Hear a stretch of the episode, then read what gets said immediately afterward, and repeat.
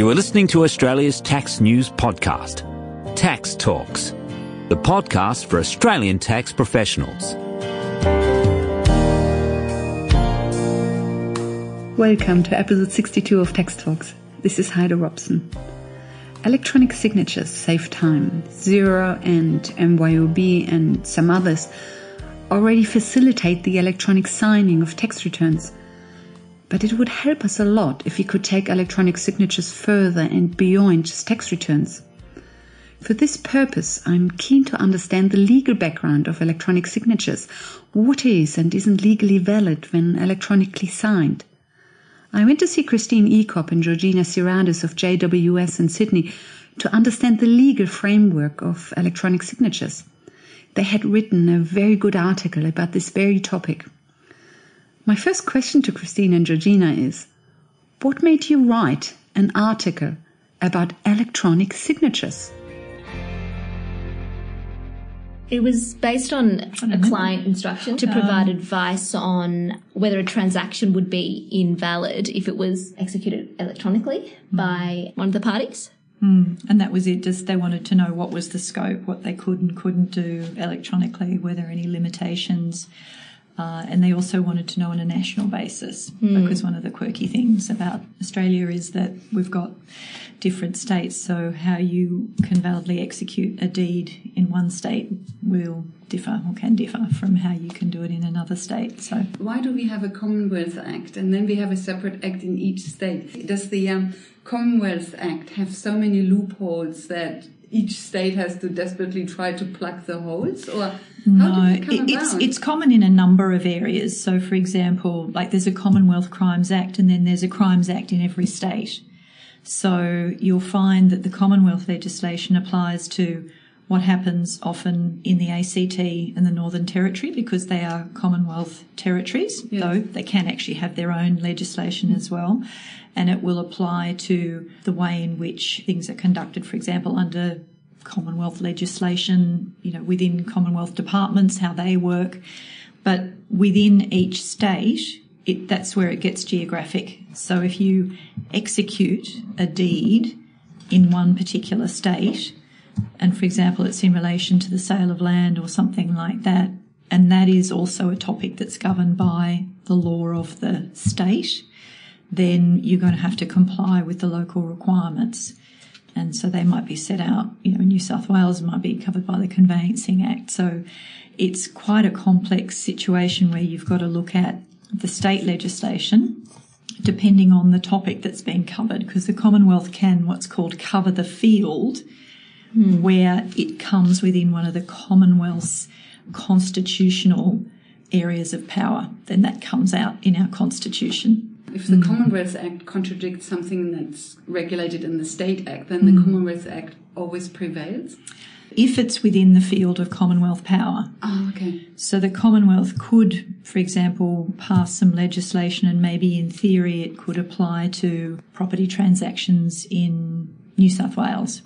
But because that's not its within its power, the it's not going to interfere Have with the operation unless they can fit it in. It's a, a slightly different topic altogether because the Commonwealth will try and extend its field of power through, for example, the corp- its power over corporations because it mm. can have power over corporations. So through that, it can get into the states and the way in which corporations Yeah. can and can't do things within a state. With property, I can see why we have different state legislation because property clearly is in one state or another and it's mm. very local. So I understand that. Mm. But I don't understand why the Electronic Transaction Act is regulated in each state because electronic transactions by itself live somewhere in the ether and are not so tied to a state. So it really mm. surprises me. And I can imagine it gets very complicated with electronic transactions to work out which state mm. it applies to. Mm. And I mean, in some areas, they are there is now cooperation between the states, and they'll agree on a uniform law. Like, for example, consumer protection law, the Australian consumer law,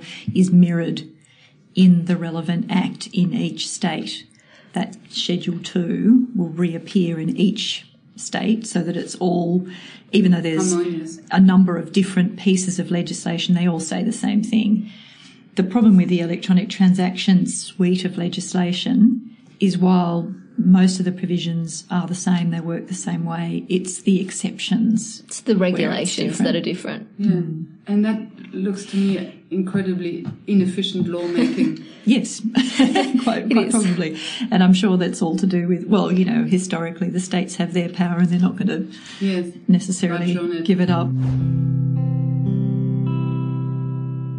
Could you tell me what the difference is between electronic and digital signatures? Well, an electronic signature and a digital signature, they're not actually defined in any of the legislation. But broadly, an electronic signature is any method which applies a signature to an electronic message. And a digital signature is simply a type of electronic signature. It's a more secure form of electronic signature because you're using mathematical functions and private key verification schemes in order to ensure that the person that is applying an electronic signature to an electronic document is actually that person.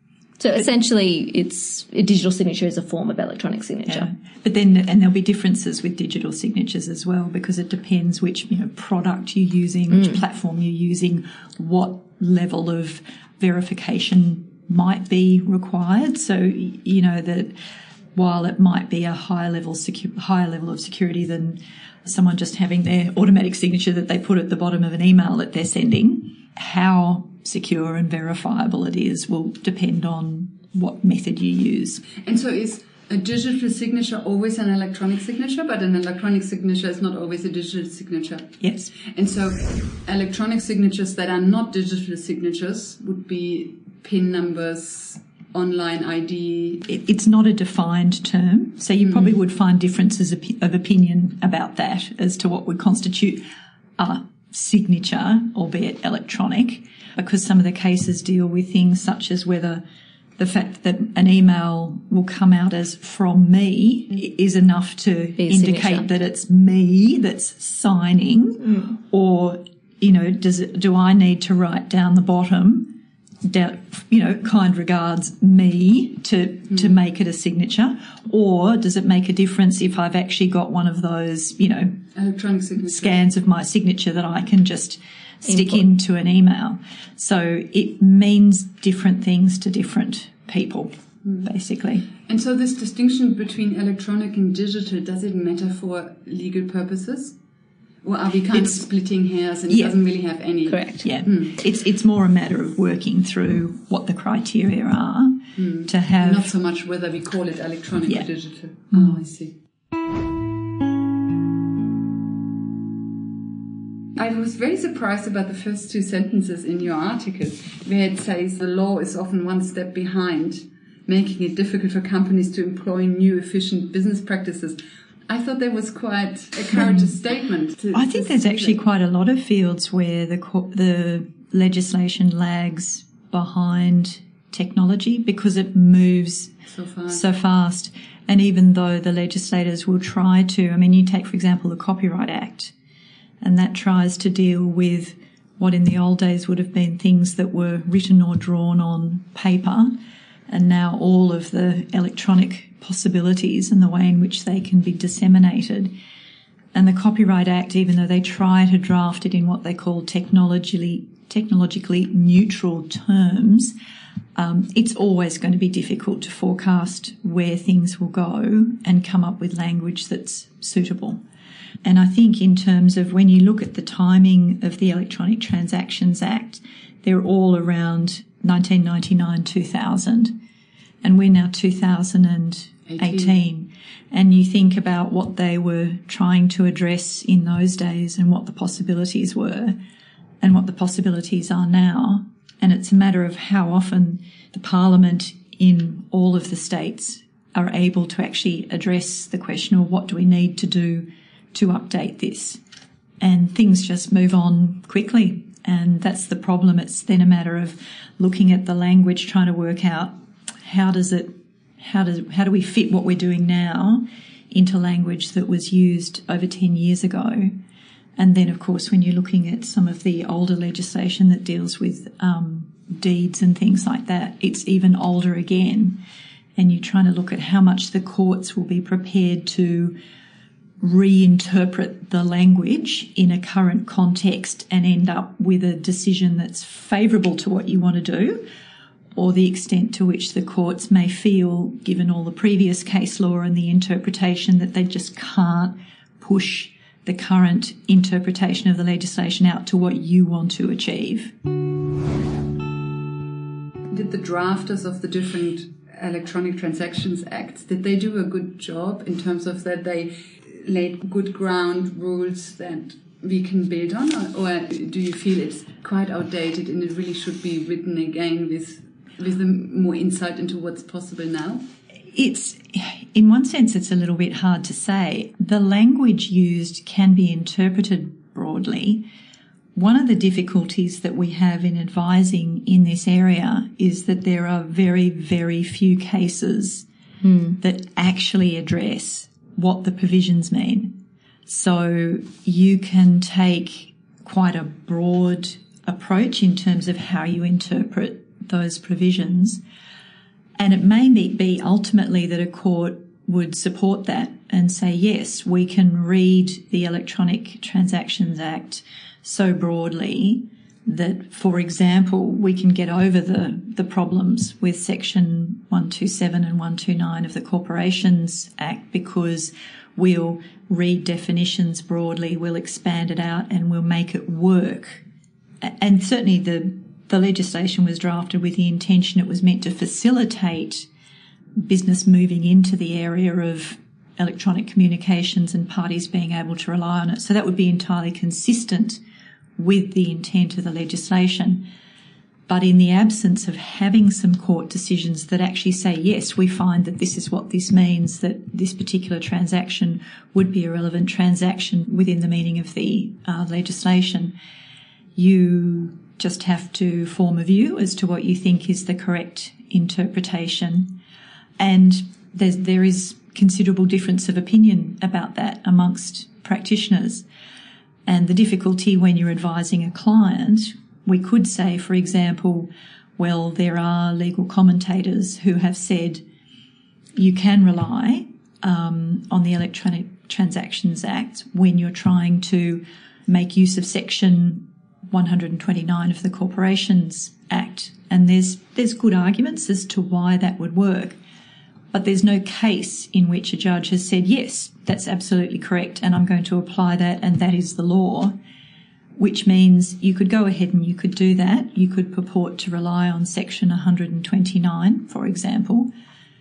And then if someone challenged the particular transaction and you ended up before a court, maybe the judge would agree, maybe the judge wouldn't. And most clients do not want to be the subject of a groundbreaking case. So they would rather know how, how do I avoid that happening? I do not want to be a test case. What should we do?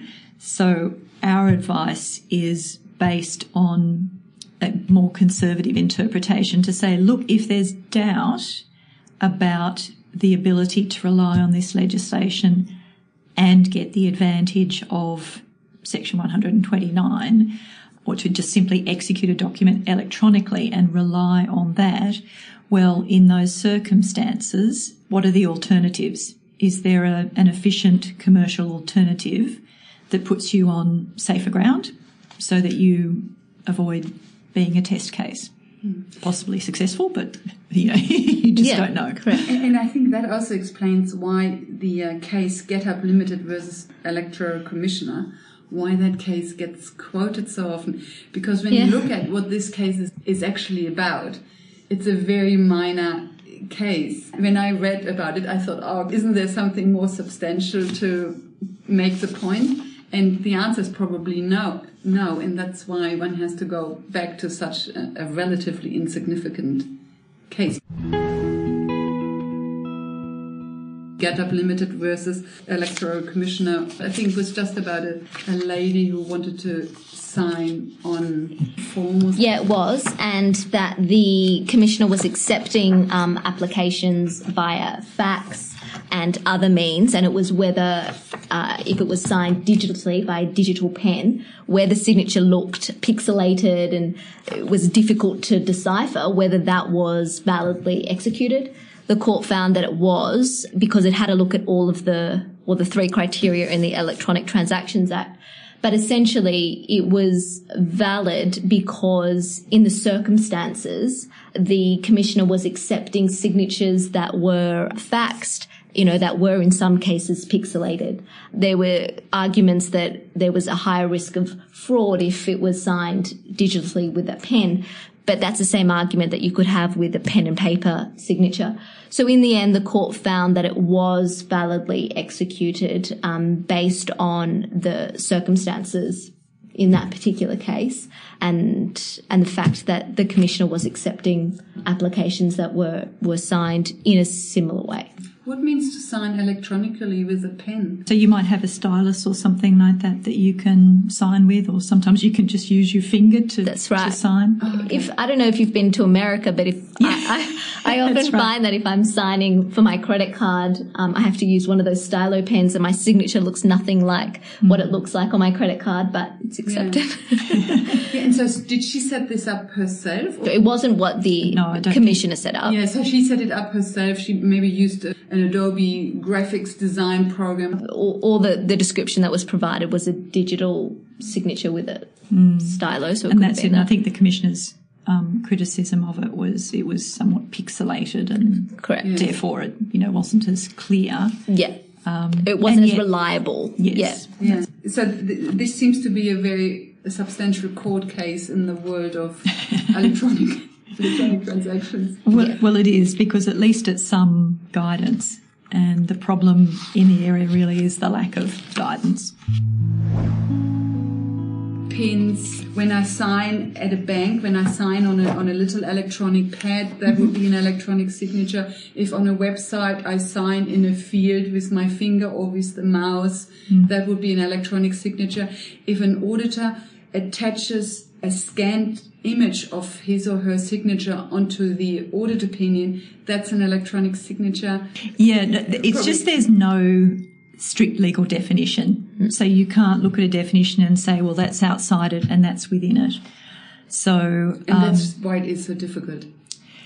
Yes, and the way that the legislation tries to deal with, again, trying to be technologically neutral, it doesn't focus on well, if you do this, it's going to be sufficient. Mm. And therefore, an electronic signature has to have these elements, or a, a signature has to have these elements.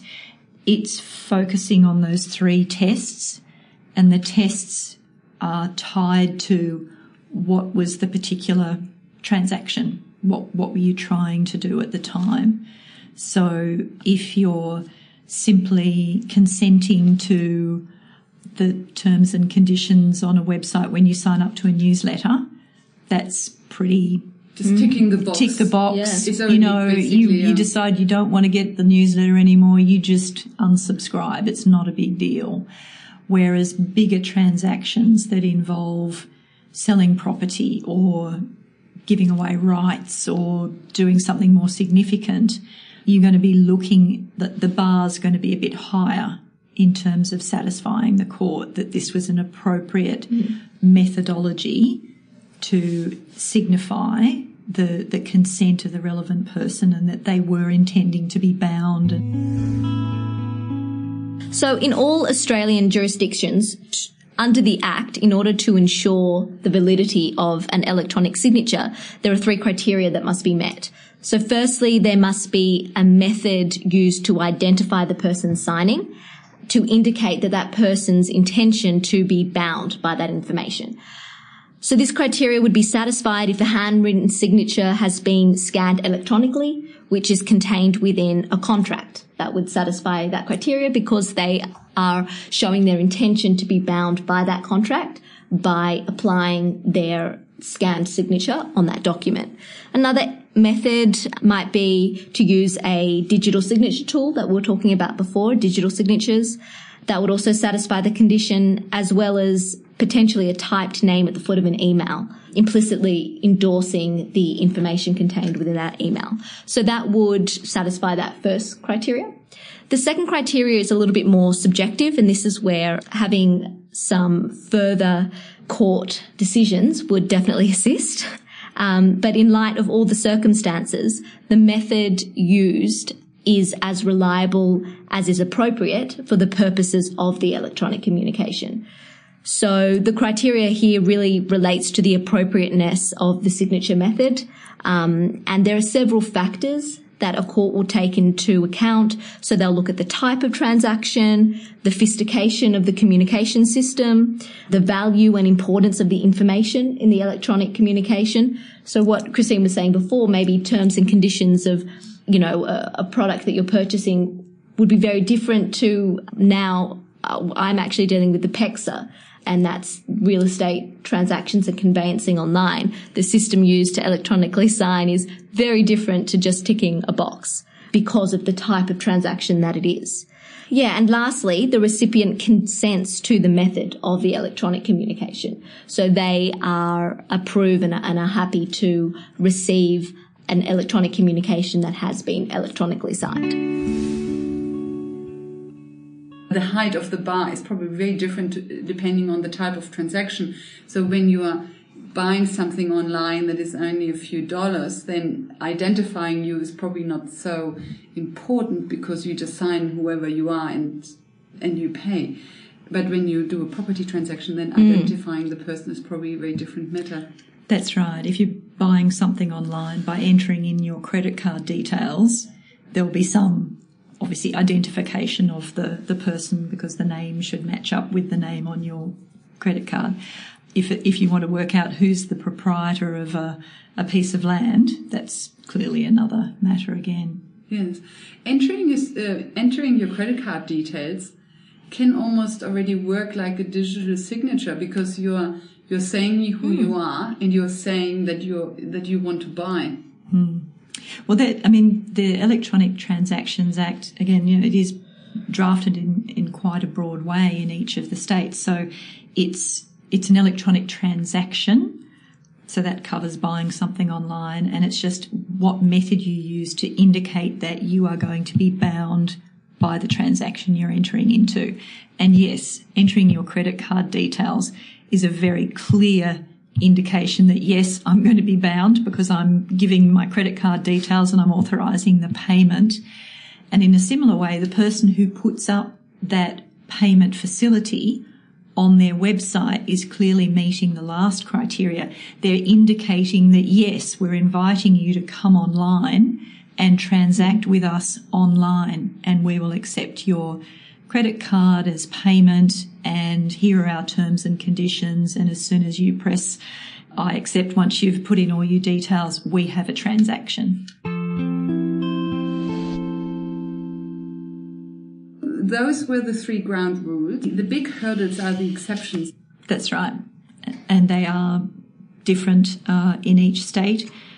And the scope, really? yeah, the scope of the exceptions is there's a real question about question mark about that. Some people have quite a, a narrow view of how broadly those exceptions operate, and other people have a broader view. There's also another fundamental question as to whether the provisions of the Electronic Transactions Act are attempting to codify. Yeah, codify what can be done electronically and what can't or whether the Act simply facilitates and clarifies that some transactions are definitely valid and enforceable, but it doesn't stop other things potentially being perfectly valid and enforceable. So, is it fair to say that the ground rules are fairly similar from state to state, but yes. that the differences come in in the exceptions? In the exceptions, Correct. Yeah. So in each state and territory, there are different exceptions that apply to the use and validity of electronic signatures under the legislation. So there are, we've identified probably five main categories of exceptions that may or may not be applicable in different states and territories. So documents that are required to be witnessed, documents to be personally served, court documents, powers of attorney, and wills. So in New South Wales, Queensland, South Australia, and Western Australia, documents that are required to be witnessed cannot be executed validly by electronic signature. This is just under that legislation. As most deeds executed by an individual are required to be witnessed, deeds, it, it could be said that deeds should not be executed electronically in these states if you were taking a conservative view. Um, so trust deeds to set up a superannuation deed, it has to be signed and witnessed. Paper. Correct. Mm. And witnessed on paper. And and the thing to bear in mind is it comes down to whether you regard the Electronic Transactions Act as simply facilitating certain categories of transaction, but not in any way affecting the common law and how that would mean other transactions would or wouldn't be valid. And, and this is where it does get mm. complicated because we have tried to give people guidance on the basis of if you think you can rely on the Electronic Transactions Act to do this, to execute a deed in this state, then uh, we think there is an issue there. And there's arguments about how the Electronic Transactions Act would be interpreted, but you're on a, an area where there is argument.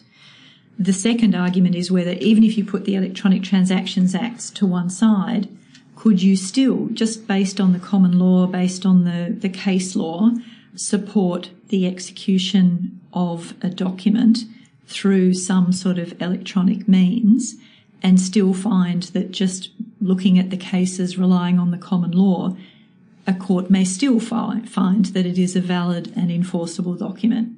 Mm. So it's a bit of a minefield area in the sense that there are these areas of uncertainty with very little case law on them dealing with things such as deeds, which are, you know, a particular beast that's dealt with in particular ways under different statutes, statutes in different jurisdictions. And therefore, if you like, the simple approach, if you want the no test case result, is to simply say, okay, if we can rely on the Electronic Transactions Act, we know we've got that three tiered test that we go through. If we think we can tick each of those boxes, then we're okay. If you fall within one of the exceptions and therefore that might be an issue, may not be able to rely on the Electronic Transactions Act, then think carefully about whether you want to actually go ahead and do it anyway. Yeah, so whether it's a deed of company arrangement or it's a trust deed or it's a whatever category of deed it's going to be, if it's a deed, then you have um, generally, depending on the state legislation, a requirement that it be witnessed. But it does differ from state to state. And when you say deed, you don't just mean a trust deed, but you also mean a company deed. A deed is a particular kind of document. So you've got a contract that's a much broader category. Yes. A deed is a particular document and the requirements as to what makes it a deed are dictated by the legislation in the jurisdiction in which you're executing the deed. So a deed needs to be signed, sealed and delivered. That's the, that's sort of the old test for what a deed is. And the old um, requirement for a deed also was that, that it was on paper, parchment, or vellum or something like that, you know, because this is really old law. And so you have these old common law requirements for what is in a deed.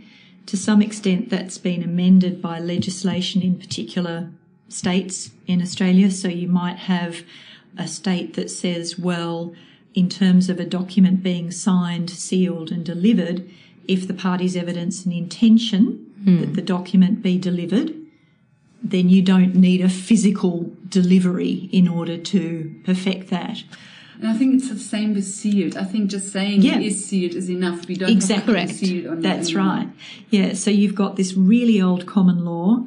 It will be amended differently in each state by the relevant legislation in that state. And then uh, if you tick all the boxes, for example, so for a deed, you don't need to have consideration for it to be enforceable. But for a contract, you do. You do. That's exactly if right. If it's informal for an informal contract you need consideration for a formal contract you don't need consideration No, for all contracts you Ah. need consideration. So that's one of the requirements for a binding contract that you have consideration. For a deed, you don't. So it's expressed differently. You don't need to have the in consideration of whatever or a payment or anything. You just can put in these obligations. And then the second thing is a deed may have a longer life than a contract. So under the statute of limitations, you might be able to rely on a contract for six years, but I think in New South Wales it's 12 years. So you've got a longer limitation period that attaches to the document, and that may be an advantage if you want a, you know, that longer longer term rights that you can yes rely because on. the deed i think can go for 99 years and it's quite a long time it's a, it, that's a different thing again in terms of um, The term. perpetuity and term and that sort of thing. But yeah, there, there are differences to contracts and deeds, and there are reasons why you might want to have a deed. And the most common one is that there's not going to be consideration passing and you want to have enforceable rights. So you'll put it in the form of a deed.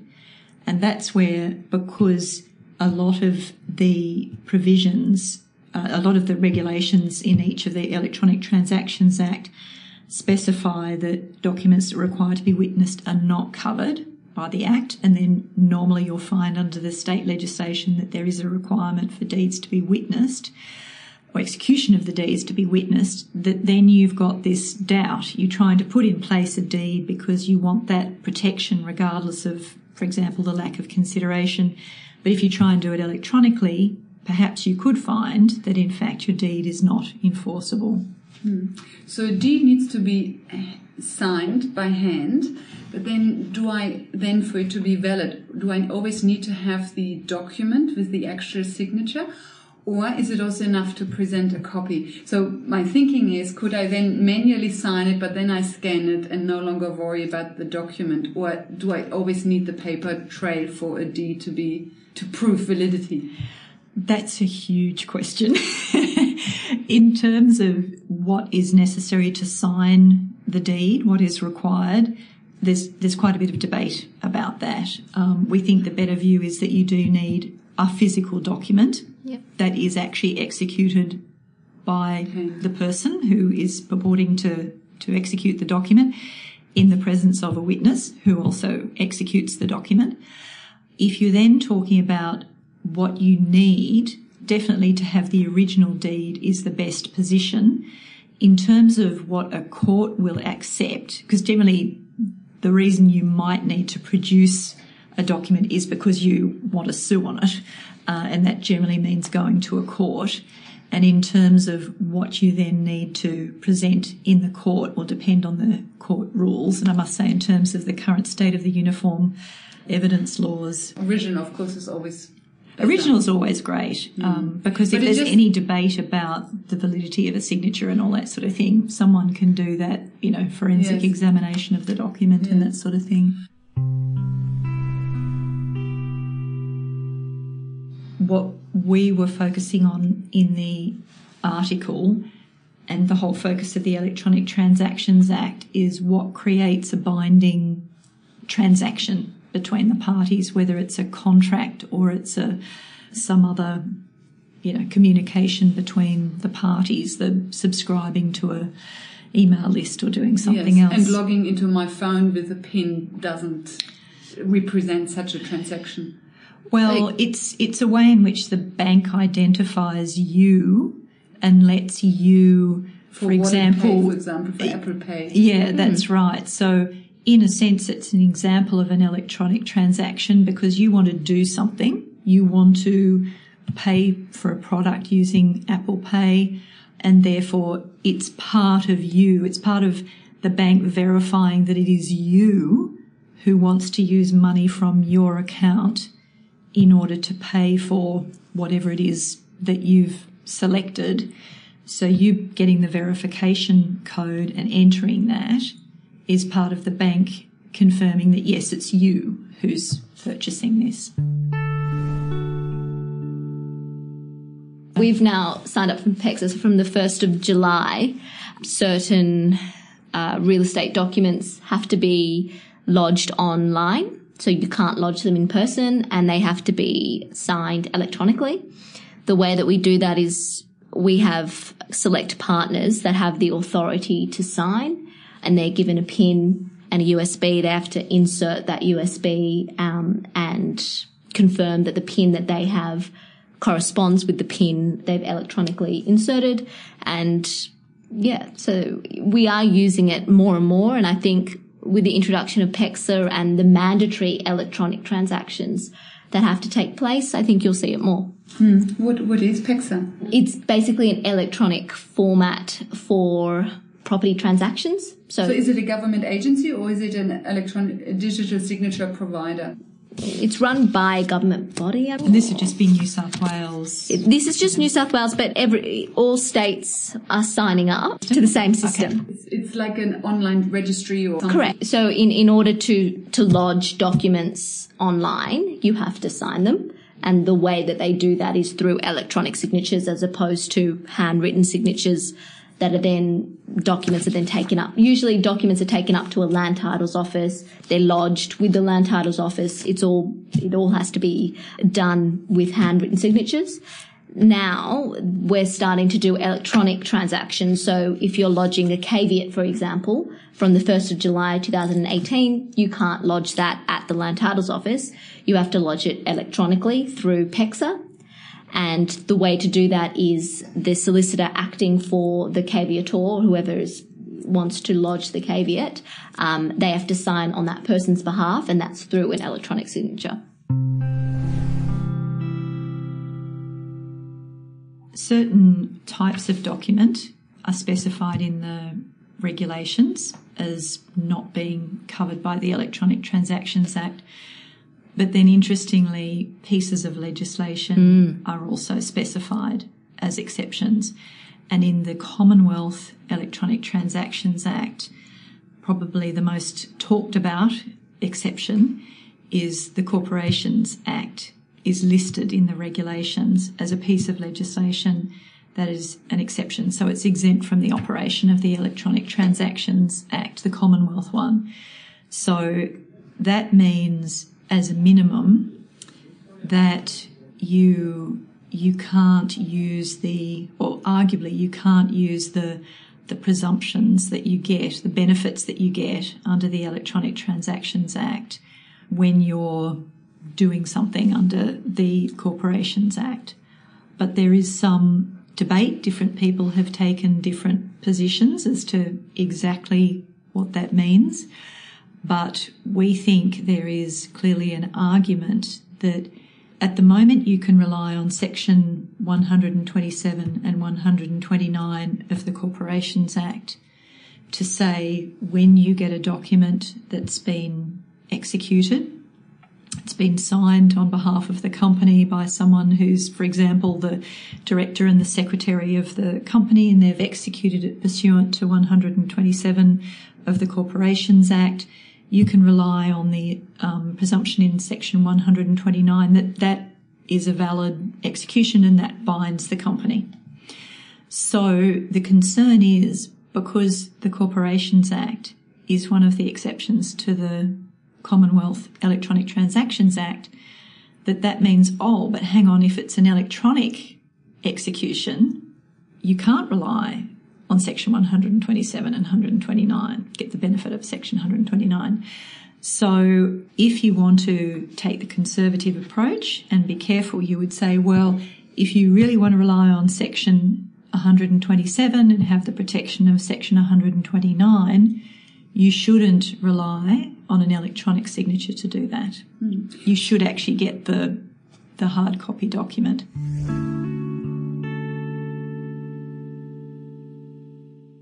Section 127 was introduced into the Corporations Act to make it easier for corporations to execute documents and for people to accept that they had a valid executed document from a corporation. Long, long ago, companies had seals. They would literally have a company seal that you would stamp on a document and that stamping would be witnessed by officers of the company, and that's how you had a clearly binding uh, document executed by the company. Section 127 said you don't need seals anymore. As long as you've got signatures by the company officers and you actually say it's it's executed pursuant to section 127 you don't need a seal you can just rely on that to say yes that document is binding on the company. Section 127 tells you how to execute so it has to be officers of the company etc section 129 says if it's executed that way if you followed section 127 you can rely on that as a document that binds the company. So that means you don't have to go to, for example, do an ASIC search to check who are the current directors of the company, ask people for ID, do anything else. You just rely on that statutory assumption.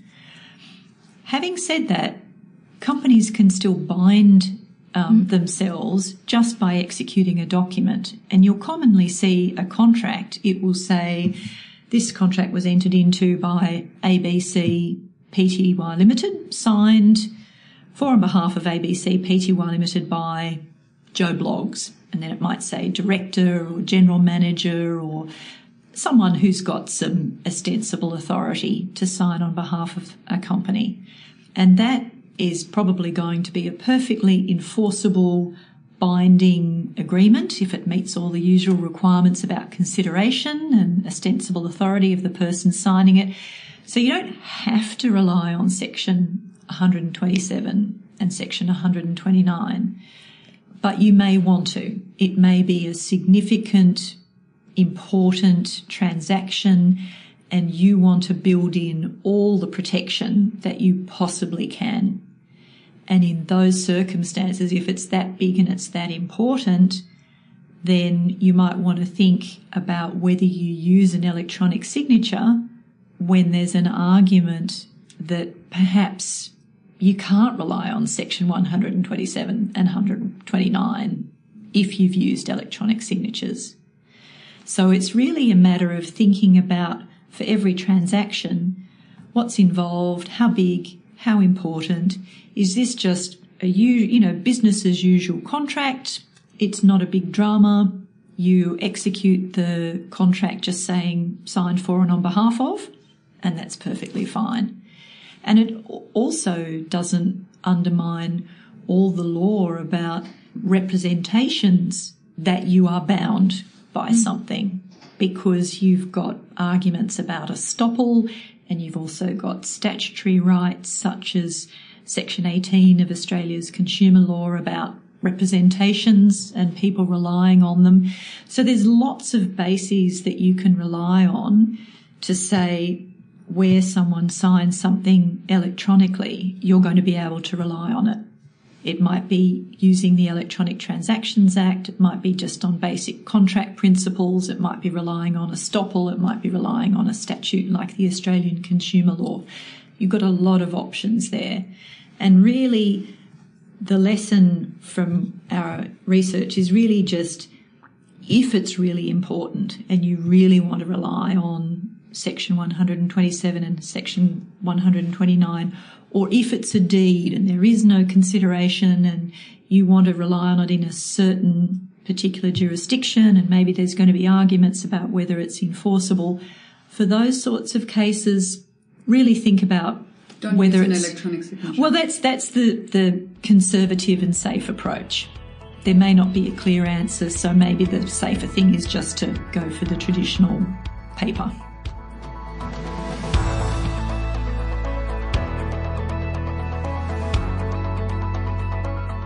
Welcome back.